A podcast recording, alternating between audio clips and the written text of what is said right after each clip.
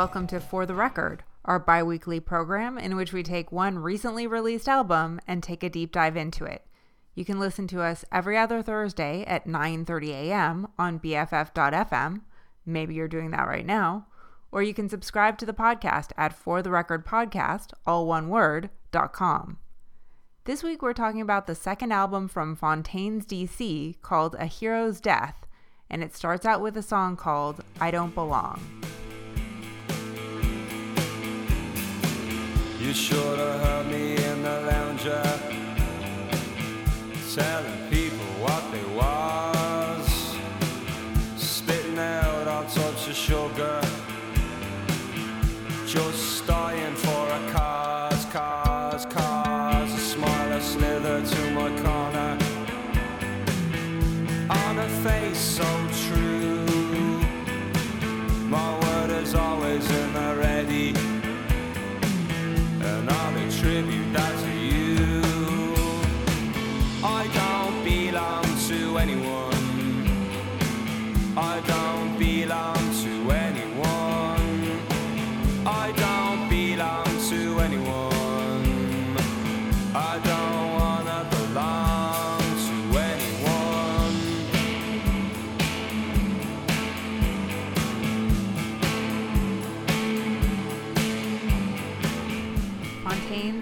Are a five piece from Dublin. The DC stands for Dublin City. And like many bands who have had to add some letters to the end of their names, I always think of the Charlatans UK. There was another band called the Fontaines, which is why that's tacked on there. But being Irish is a very important part of their identity. And they have a lot of Irish themes and themes about growing up in Dublin in their first record and the, uh, have carried over to this record as well. Yeah, so this is their sophomore record. It's coming just over a year after their first album, which I feel like is a very old-fashioned way to operate. Like striking while the iron is very, very hot. These guys had so much buzz last year when that first album came out, and I remember it's always that sign uh, that I caught about three, two or three songs of theirs at a day party in Austin at South by Southwest, where there were the room was way too tiny because clearly they'd booked they'd been booked into this venue and then the buzz blew up and that room you could not move.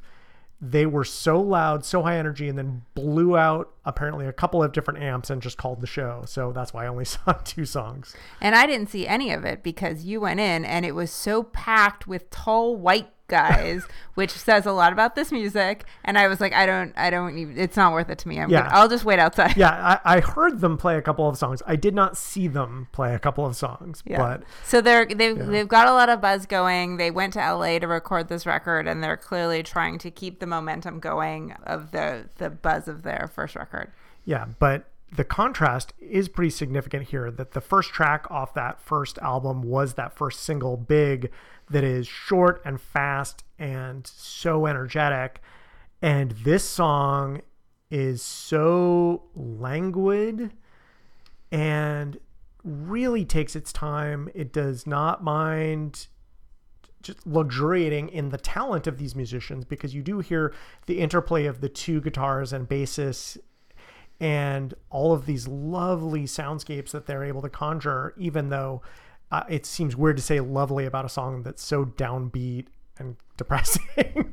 And that's kind of a, a th- i think going to be a through line on this album that a lot of these songs are not feel good numbers but they're played so well I, I like this record so much better than the first one because I felt the arrangements were way too tight on Dogrel, which was their debut album, and it was just too fast and loud in a way that felt very samey. And they really, I think, are taking this moment to recognize that people are listening to them now, so they can be more expressive and take some more risks in their sound. And they're really doing that. yeah here. they're going from this first track which i think is a fairly you know as i said downbeat but at the same time it does have it feels like a pretty poppy song in its way very catchy. And then they go into the next track which is kind of this real fever dream of a song. It's called love is the main thing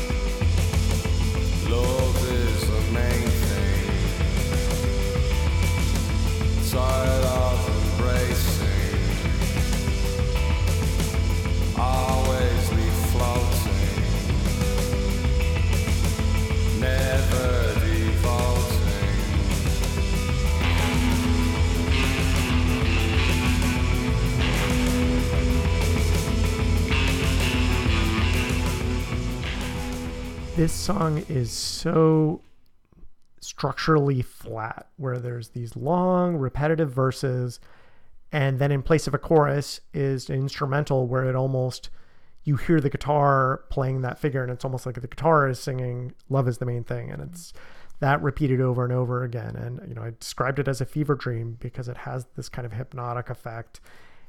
It's not a pop song.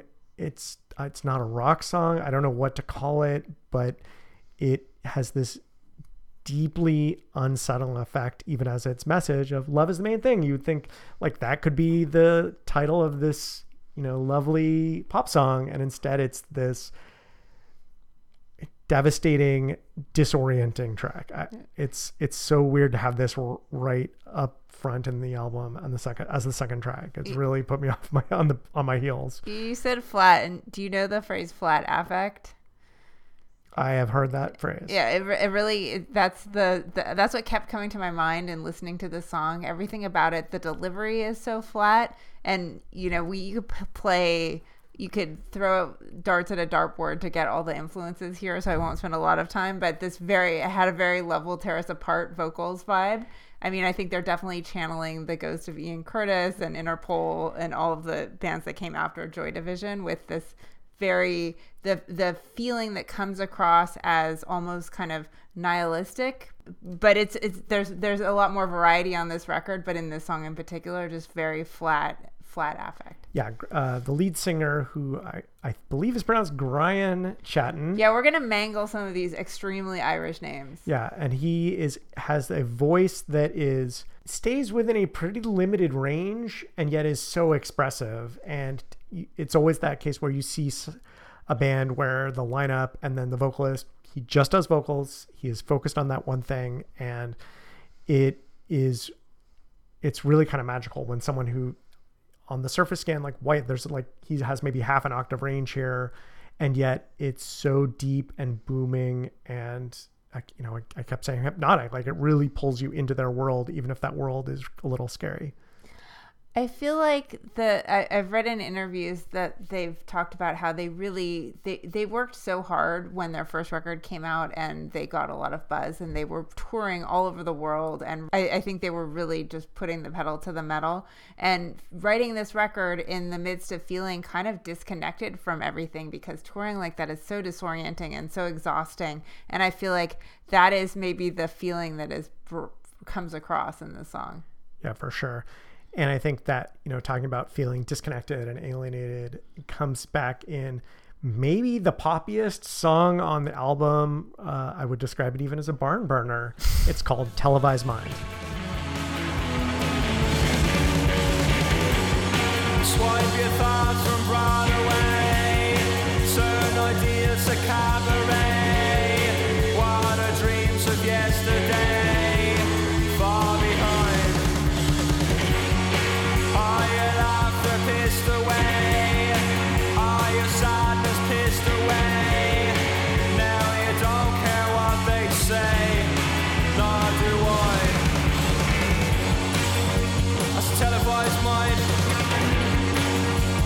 Televised mind. That's a televised mind.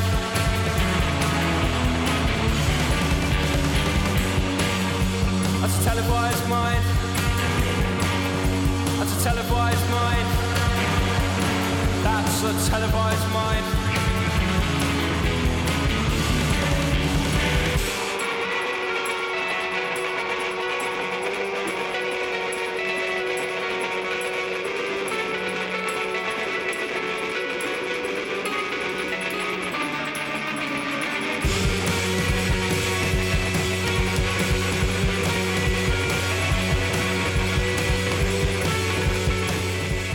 Is indeed a barn burner, although very minor key and very dark sounding. Well, one of the things I find so charming about it is it opens with this incredibly driving bass line that is just this one note. It's completely percussive bass and it's awesome. Like it pulled me into the song so hard.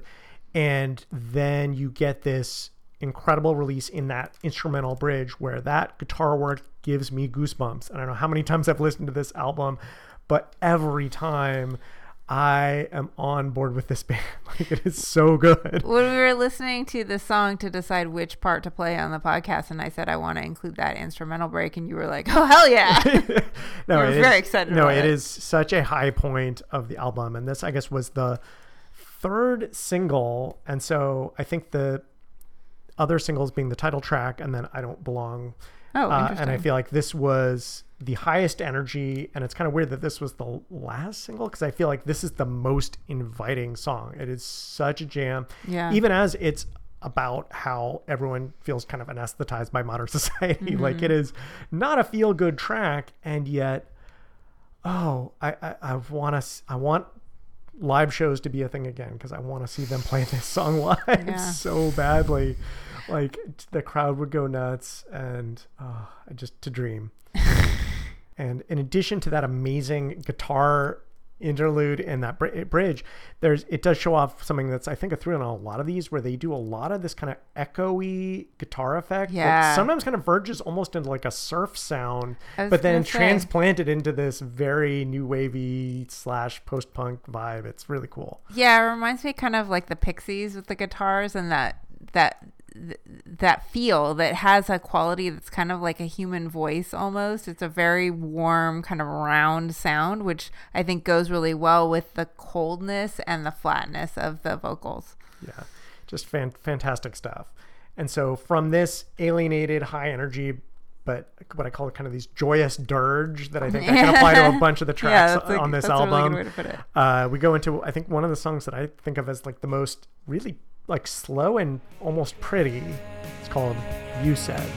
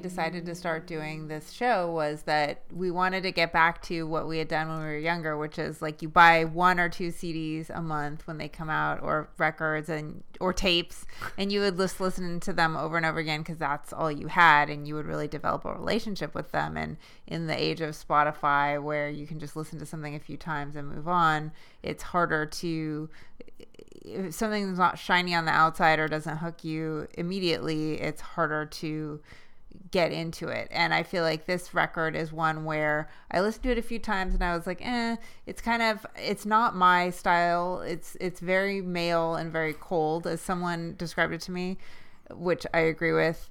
It's hard to kind of crack the outside, but if you sit with it and listen to it on good headphones, I feel like it really I, I've really found myself absorbed by it. And this is one of the songs where it's just kind of, there's a lot of interesting musicianship here. And it's, there's a lot to draw you in if you have the patience to sit with it and listen and pick up on all the little things. We, we p- played kind of the end of that song because I think the instruments get a little bit more complex towards the end. And it, listening to it on good headphones, you really hear that. Yeah, that outro has all of these interlocking guitar melody layers happening where you get little hints of these kind of different higher and lower pitched and they're kind of coming in and out of the mix. And i you know in my notes i just it's i wrote cinematic. Like mm-hmm. it has such a big and dramatic feeling to it and there's almost kind of a spaghetti western a hint of that kind of sound. And it's the sort of thing where i again i want to crawl up in inside this song. And that's coupled to you know this really kind of this sense of longing that comes through in the in the lyrics. And i think I, exactly what he's singing about i'm not sure but there's just this sense of like you said and i'm you just you get this sense of someone yearning for connection in a way mm-hmm. that is really affecting. And it you know i think stre- he really stretches his voice maybe the most that we hear on the song at least in terms of like traditional pop singing. Not a huge range but it's very pretty and his voice has so much character that it carries that emotion really well Yeah, I think thematically, this whole record, there's a lot of alienation and yearning for connection and not finding it. And also looking for purpose in this mess. And I think that's what the next song we'll play is very invested in, which is the title track, A Hero's Death.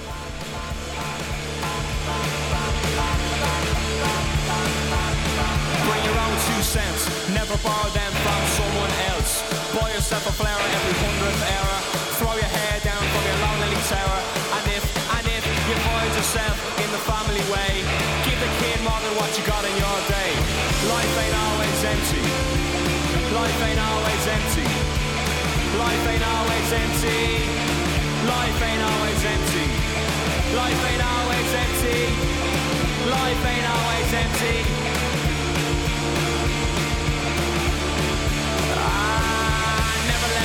Tell you what you got time for. It only goes around, goes around, goes around. Take a family name for your own great sins. Cause each day is where it all begins. And don't give up too quick. You only get one line, you better make it stick. If we give ourselves to every breath, then we're all in the runner for a hero's death. Life ain't always empty. Life ain't always empty. I listened to this song so many times while I was deciding, trying to decide whether it was tongue in cheek or sincere. And I came down on the side of it is intended to be sincere. And it's also the emotional centerpiece of the record. Like, even the album art is, and I looked this up, uh, a statue of the Irish mythological demigod. I'm going to mispronounce this. Cuchulainn who's like a hero figure who's you know a- attacking something and it's it kind of undermines the capitalist ideal that you have to do something great and honorable with your life to die a hero's death but actually you can just kind of appreciate the little things and recognize that you can be positive in the face of a lot of negativity and that's sometimes enough Yeah. I think the song exists in definitely an uncomfortable ambiguity because I think so much about the delivery of the song that it's these kind of throwaway cliches of how to be a good person and combined with this endless repetition of life's not always empty is life not uh, life's not always empty which is so framed negatively. And yet we hear there in the conclusion of the song that like well whatever your value system is make the most of it. Like you have finite time so figure out what your values are. And there's maybe i think an implicit call to at least question the prevailing standard of what you're being told to do but you're still choosing something. And so i think it's it i like that it rides both sides of that so effectively And the the instrumentation itself is so joyous in a, in such a disaffected way. There's the I I- think they kind of tongue in cheek cite the Beach Boys as one of the influences for this record, but they've got the backing the pop pop pop backing vocals which are deadpan but also kind of cheery and the cowbell and a lot of yeah the great the, the that choir swelling choir under those chor under the chorus and again that you have this chorus which is so kind of deadpan and framed negatively but with this choir of angels under it. it's again it's a heck of a song and it's interesting yeah so this was the first single and then i talked about how televised mind was the third single i think this is also really maybe also a barn burner. I think you you, you called me on More that. More of a bar- barn Maybe, burner. but one thing I actually looked in, I noticed about this is that both songs are, I think, structurally similar in that they both start with the chorus Mm-hmm. and then do kind of verse chorus really quickly through the course of it, which I think is kind of an interesting structural structural trick to pull multiple times on an album. They're also the cho- the quote unquote chorus is just a repeated line. Yeah. And one thing I noticed about this song is that I think is pretty odd in pop music is the kind of a lot of three like triplets of lines, not doublets or quad, not two or four, three lines, always three. what Are you gonna screw up? I couldn't, four? yeah, I couldn't remember the quatrain. yeah, doublets or two or four. Yeah. fool me once, can't fool me again. exactly, exactly. I definitely am not getting fooled again on what you call four lines of poetry, but um, yeah, that they're embracing, I think, these odd numbered structures, and you know, oftentimes having you know verses doubled up, and then suddenly just one of them are choruses where you get you know three line or six lines, six lines, six lines, and then three lines. So I think they do kind of interesting stuff with just slight tweaks to structure that I think keep it fresh. Yeah, And- it's it's uh, surprisingly sophisticated in a way that you don't notice at first. yeah. And uh, I, I know this is not a we talk about videos thing, but definitely check out the video for this because it's really good. Talking very- about videos makes for a great audio podcast. it is. That's why I just say go check it out because it's really good. And and it took me way too long to realize it was Littlefinger as the starring person in the video. And now everyone's definitely going to want to see it. Yeah. So uh, coming from that, then we go into another, I think, very strange track on the album. It's called "Living in America." Living in America. Not that one.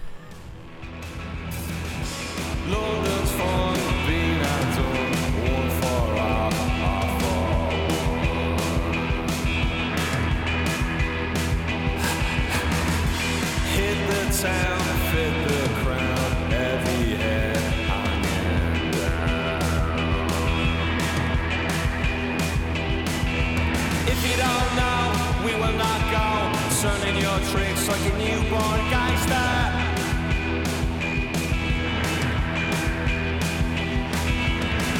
You need not be born wealthy if you can. You're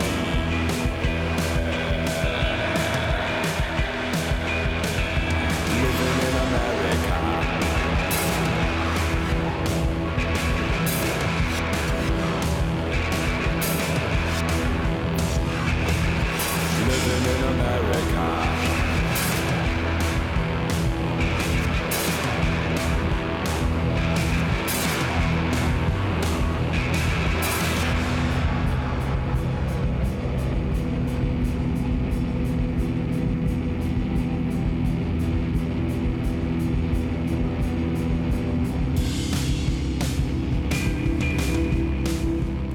It's nice that bands can't share the same name, but they can play a song that has the same name as a James Brown tune with a very different vibe.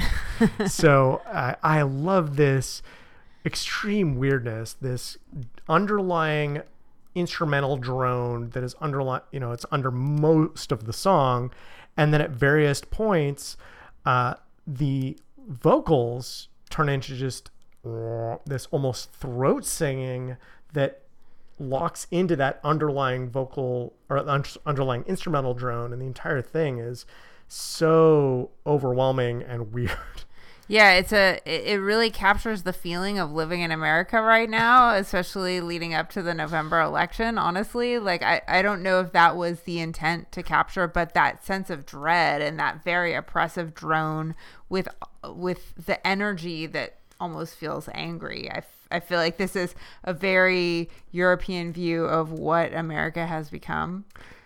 yeah i'm not gonna say anything other than yeah this is the uh if i needed to find a, a theme song for 2020 Yeah.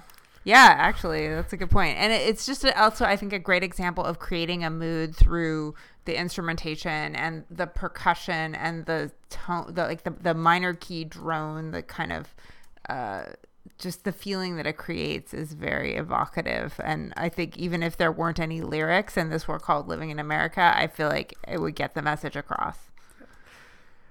Ah, yeah, I think you're right. And I think I'm glad that we go from such a, a downer track to the penultimate song on the album. And that has a sunny song, a sunny title, rather, because it's called Sunny. But there's a lot of wildfire smoke today. It's a purple air day, so I think we're both a little bit lightheaded. Just a little. Saw you walking in the daytime on a stomach so bare. Suddenly my life's gone easy. To tell the truth, I don't dare.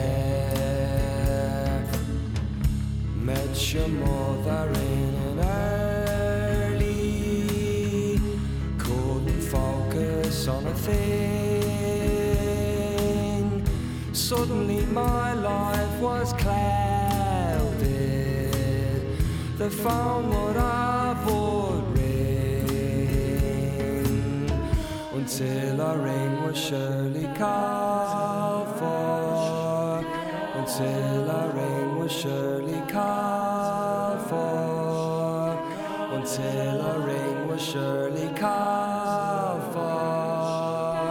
Until a ring.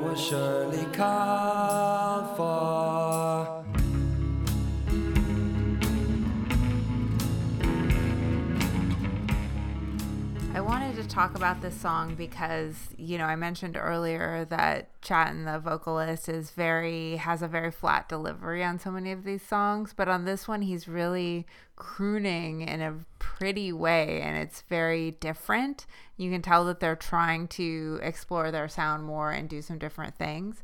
And the name of this band, they actually took their name from a character in The Godfather called Johnny Fontaine, who's a singer and a movie star and I I really felt that evocation in this song. Yeah, there's a real jazzy vibe, especially at the beginning of the song.